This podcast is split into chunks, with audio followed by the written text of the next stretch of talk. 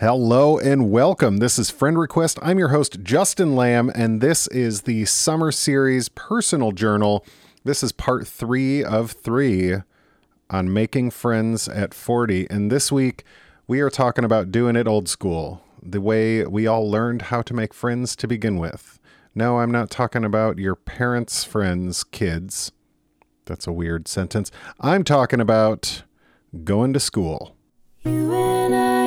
Lots in common. My request is sent. Would you like to be my friend? Would you like to be my friend? So, for those of the you, uh, I can't talk, but that's fine. For those of you keeping track, I have been in school for about 12 years now. God, that's crazy. um, I graduated high school and then I waited about 10 years to go to college. And I went to community college and I got an associate's. And then I just kept going to community college in order to defer my student loans until I finally decided I want to be a therapist. In which case, I had to finally finish my bachelor's degree. So I switched over to a university and shortly thereafter started a master's program, which is what I'm in right now. So you would think um, at this point, making friends in school should be the easiest thing in the world. First of all, this is how we all start, right? This is kindergarten, first grade, you know, elementary school. There's all these kids, and you're just with them uh, all the time for years, usually. You're all in the same school, uh, same classrooms, years and years, and you are putting activities together. You're on the playground together. This is where we learn to make friends. This is where we learn what we do and don't like about people. This is like, even at that age, when you can't even really identify it, you're still like, oh, me and this kid, you know, we both like Ninja Turtles, but, you know, Billy plays with Hot Wheels, so fuck Billy. Like, that's just like we, we, learn these things before we even realize that we are we are making those choices and that's how we make friends and the cycle continues throughout junior high and high school and for many people um, like 30% of people 35 I forget the exact numbers uh, that continues in your early 20s in college. And then you get a job and make friends at work. And this is all you're just put in these social environments. And that's where you learn to make friends. That's where you have small conversations that help you pick up on like oh similar interests or maybe you just fucking vibe with somebody and, and you want to explore that or whatever that looks like this is how we learn to make friends so you would think all that said 12 years of experience in school as an adult uh, it i should be the fucking prom king at this point, right? Jesus Christ, that's so long. I can't believe I just figured that out. So, n- not true, right? And and some of that is explainable. I mean, um, we can go back in time and we can look at what I thought of myself, right? I wasn't out there making friends with people when I thought um, that I was a worthless piece of shit. Uh, and then I also wasn't making friends with people. This is a this is a weird contradictory thing, but even though I had like no value for myself at 28 when I was at community college, I'm also not looking to like make friends with an 18 year old. At 28, I'm like, you're literally a child. Um, and then, then some of that just changes as I get older too, because then it goes from you're literally a child to like, I could literally I'm going to keep saying it because I mean it literally. Uh, I could literally be your parent. You know, in undergrad, before I started my master's program, I was in classes with people who, like, I have friends with older kids. I could I could have had a kid when I was 19 and then been in class with them in my undergrad. Um, so age definitely plays a factor, and, and age is a bunch of stuff, right? Age encompasses um, your interests, your energy levels, your uh, so much stuff is, is kind of revolves around your age, and that's true for a lot of things. Not everything, but but a lot of things. And why one of my favorite shows ever, um, Community, you know, the group, the main group of people in that is such a various uh, group of people as far as age goes. You have Chevy Chase's character, who's who's in his I don't know seventies at that point, um, maybe older, and then you have Annie Edison, uh, Alison Brie's character, who's supposed to be playing like an 18 year old, 19 year old alongside Troy, um, Donald Glover. So the ages varied, and I liked that show a lot. And when I was at community college and that show was on, I was like, I want this, I want this, and I could never make it happen. Biggest regret. Anyway, um, but there, you know, that was always an issue, and even later, so when I decided to be a therapist, there was some classes I had to finish at community college to transfer them to uh, university because it's much cheaper to do them at a community college, like a math class or something. So one of those, I met somebody that we were always like the first done with our test. We were always like best grades in the class. And those are the people I started gravitating to uh, at some point when I realized like oh, I'm better at school than other people. And I don't mean that to sound as cocky as it just did in my head, um, or maybe to you too, but I mean, factually, it's been true for most of my academic career as an adult. Not true at all. Uh, I might have been the worst in the class in high school, but as an adult, I've been the top of top of my class, and that's just that's how I operate. And I then I find myself gravitating towards people that operate at that same level. Um, because otherwise, I feel like other people are to just distract me and pull me backwards to where I used to be. And I don't want that. And I get concerned that I don't have the amount of control over resisting that that I would like. But anyway, so in that algebra class, or uh, God, what was that? Statistics? It might have been statistics. Doesn't matter. In that math class, there was a girl that was doing better than everyone else. Um, when, like I said, we were always the first ones done and everything. So I reached out to her, and uh, there it was. It was weird because, and she's been on the show. Um, shout out to you to Mackenzie. I interviewed Mackenzie, and it was. I really enjoyed the interview because you get this perspective of like this is an 18 year old right now, which is interesting to hear from as as an adult. And i think as we get older we continue to like dismiss younger people um, and lose sight of all the feelings and emotions and experiences that we had at that age that were so critical to who we are today. Uh, so that was really cool to talk to mackenzie. But like there was a level of creepiness that i felt that i really couldn't like get around. Um, because you know like what if we were to go grab coffee or something? I feel like it would just be like this old man and this young girl and like there's nothing creepy going on but it's still like creepy. And we both had like weird sense of humor and so uh, like if anything went in any direction that felt kind of creepy it felt extra creepy you know um if that made any sense. But so age like has played a factor and that continues to play a factor even even in my master's program. There's people that are like fresh out of their undergrad that are, you know, 22, 23, 24 and even if we have stuff in common, it's hard for me to get around the age thing. Um, not from a professional standpoint, like we can have an academic relationship we're both going into this field like you can refer clients to me, I can refer clients to you, we can have this professional relationship. But from an aspect of like trying to make friends with somebody, I don't know if as as a 40-year-old like guy without kids, I don't know if I want to go down the road of like having a social life that involves 23 year olds that like I would assume want to go out and uh, also have like thoughts and opinions on things that I've probably never heard of. Because I lean heavy into, into like avoiding some of the new shit that's that's around. And even just last night, uh, my wife brought up 9 11, and I was like, isn't that crazy that that was 22 years ago? And like, that's fucking nuts.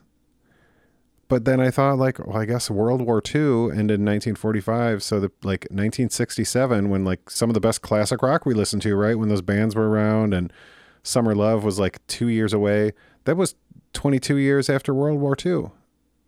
So, imagine, like, if we look at people with this naivete that, like, oh, I can't believe you don't like think about 9/11 when something happened, whatever that looks like, because it was such an impactful thing for our generation. What did our parents, or uh, rather our grandparents, what did our grandparents think when they're they're like World War II doesn't seem that long ago, and that was fucking crazy and fucked up, and you just see these people that are just wearing flower dresses and and fucking in fields and making music that's anti-establishment and they're like wait what? I thought we loved america. Um, it's weird. Time is weird. Age is weird. Generations are weird. Uh, and then the further removed we get from it the more we find out that like oh everyone's having the same experiences. You know like on a psychological level everyone's having the same experiences. And and those ebb and flow from generation to generation. Like right now, you know, bullying and body image, uh, those are things that kids uh, are right now are facing in, in a level that probably have never been faced before. Uh, but it's then also our parents faced Cold War shit that we've never really like had to think about. You know, there's apples and oranges, but at the same time, like we all have our trauma, right? Um, I really went off on a tangent there. so, age has played a factor. Uh, in addition to that, I I don't know how to approach people. Like, I I've never been good at approaching people. It's just something that, like, what do you? It's coming up to someone and being like, "Hey, you want to hang out after class?" Like just saying it now seems normal, but thinking about doing it, it just it it it's it feels a little weird. Um, so that's that's also been an obstacle, and then there's I mean there's a ratio problem with my I mean there's a ratio problem in the entire field of therapy, but that you know mirrors the program where it's 75 80% women and then I come to find out through casual conversation that even though I don't this this is changing, so it's difficult for me to say the same thing, even though I don't know if I feel it entirely anymore. But people view me, people that, especially people that do not know me, view me as uh, highly confident. Um, and I suppose I present that way. I'm quick with a joke or to light up your smoke. That's from a song. But I am. I, I like participating in class and making jokes and um I like asking about people and just like I'm not I'm not afraid of that stuff. And I don't think I have ever really been in the classroom setting, especially, and I guess in a work setting, but even like peak hating myself, that's how I was acting. So it's difficult for me to hear people be like, they, you know, view that as confidence. Oh, you're a confident person. I was like, I, I am. And now I'm thinking like, I don't, maybe I am. Um, it's really, it's really, really hard to change the narrative that you have about yourself. Even like even if you know it it isn't true anymore, right? Whatever that looks like. Um whether it's something minor or something really made like you used to just fucking hurt people and you're not that person anymore or whatever that whatever it looks like you can say things all day long but then really believing that like you are not the person you used to be in whatever capacity that applies to you is such a weird and difficult thing to do. And I think that's something I'm struggling with is like I I love myself. I know the value that I have. I am worthy of so many great things. Those are all statements that I did not believe at all, you know, even a few years ago. But now, when I put other people in that context, it's hard for me to have that same confidence about myself. Almost like I'm comparing without comparing. I don't know if that makes any sense, but so with that, I still part of me is still this, you know, 11 year old sixth grader who's relatively sure that everybody in the fucking school hates him, making fun of him. And so, like, coming up to someone and seeing if they want to, like, be my friend, the rejection that could come with that is almost not worth the effort of, like, seeing what would happen. Because rejection sucks. And, like, it's really easy for me to get in my head about it and start drawing conclusions and like get just get like now I'm pissed off at this person because they didn't like text me back. Meanwhile, like I've never I've, we we've never hung out. Why do I why am I putting so much stock into this? That's what I do. So that's been difficult. So let me tell you what's worked. I've talked about a lot of things that seem to be barriers. Um, here's what has worked for me and I think has really cemented a great methodology for for making friends.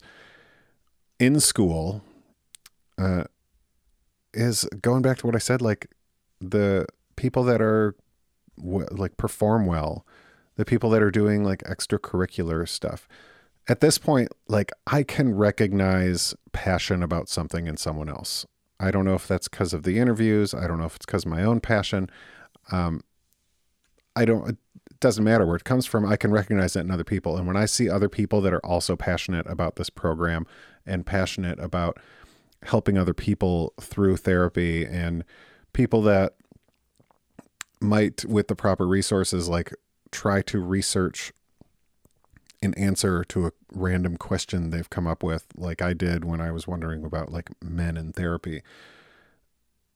That sort of thing, like if I can see that in somebody, A, like I know they are a decent or great student because that's kind of the foundation there, right?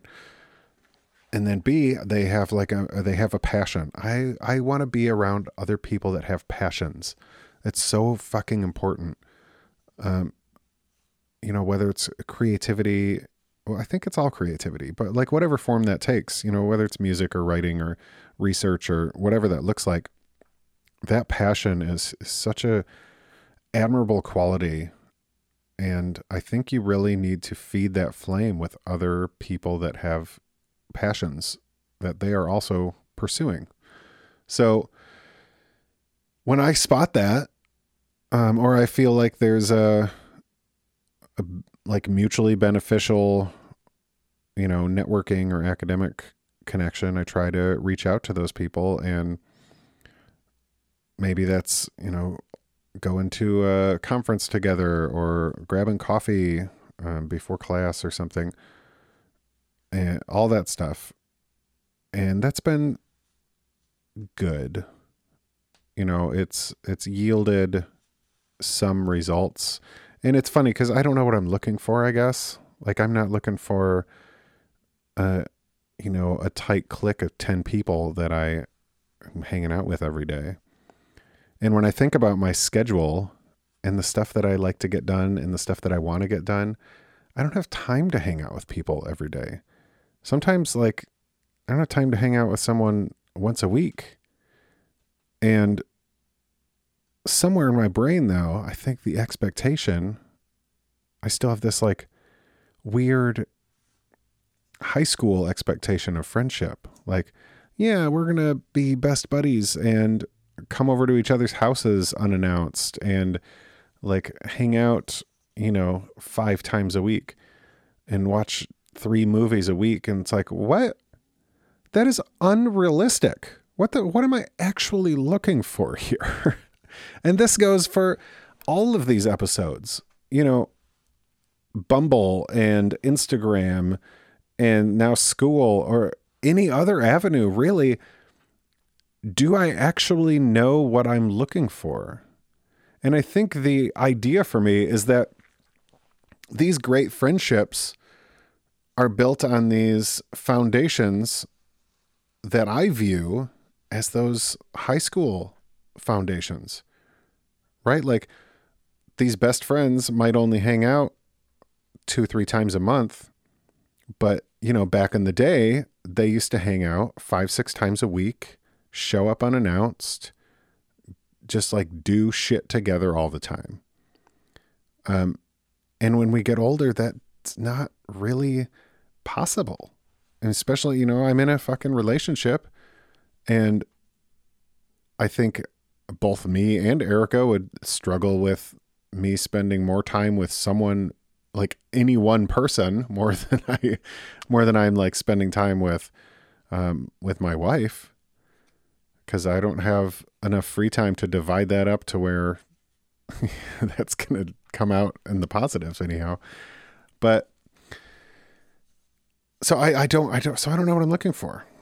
And the the, few friends that I've made in school, some like it's all great. Like it's all it's all really good um you know, if we want to use the term friend loosely and whether you call it an acquaintance or whatever that looks like, these are all great people. I'm so fortunate to know and I think we could like have amazing relationships going forward being in the same field, being able to support each other, understand struggles that other people might not because they don't deal with the same shit. And then, you know, professionally, we can do referrals, we can discuss cases, and then like that commonality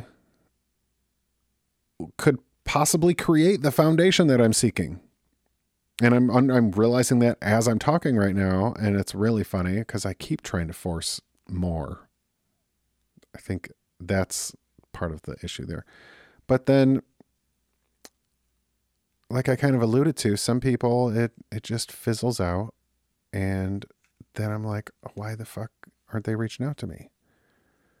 It's like you guys like hung out once. What maybe it wasn't maybe it wasn't a connection for them. And that's okay. Quit fucking worrying about it. The other, like, the only other thing that I will say, because I feel like I've been rambling for fucking ever, um, is I am in a program with a bunch of people that are all going to do a version of the same job, which is be a therapist, whether that be in a school or private practice or clinic, whatever that looks like. So sometimes hanging out or getting coffee or whatever that looks like can turn into a pseudo therapy session. And that's something I've been hyper aware of. And, you know, going back to like Brene Brown and talking about vulnerability and how if you're like dumping all, if you're emptying your purse on the table on day one, that's not vulnerability. That's uh this smash and grab like I want to build this connection as quickly as possible and it doesn't it doesn't fucking work and it doesn't last. And you can get that from a lot of people in this program. I had a therapist once tell me before I started this program, she's like, You're gonna find out that there's two people in this program. There's two people that go into the program to become a counselor. There's the people that are going into it because they're going to be a therapist, they're going to be a counselor, they're going to be that's what they want to do. And there's people that are going into it because they need a therapist and they need a counselor. And the longer I'm in this program, the more I really start to see those people. And some of them are, are you know, still good good hangs, but you really got to make sure that you have fucking boundaries in place and be aware of how much uh, they're giving you and how much you're giving them and really feels like a balancing act. So, what have we learned? I don't know. Probably nothing, but this is technically a personal journal, right? So, it's not about you. God, fuck you, Tim. Um so, that's it. I hope you guys are enjoying this series. Um I've had a couple much less than normal, but which is fine. But a couple people reach out um, about a couple of these episodes, and that that I think means extra to me because this is all about the shit that I'm doing and I'm going through. Um, there's only a few weeks left before season five starts, which is nuts. So if there is a topic that uh, I got, you know, I got a few in the chamber, but if there's a topic you guys would like me to talk about or address, um, feel free to ask. Let me know. Message me. Because if you're listening to this right now, at this very end of the episode uh, of a summer series that's a personal journal, you are a true fan and you probably have uh, much better finger on the pulse of what people would want to hear. So tell me, what do people want to hear in regards to the personal journal summer series? All right. Bye bye. I love you. Here's the theme song. Just for just for fun. You and I have lots in common. My request is sent. Would you like to be my friend? Would you like to be my friend?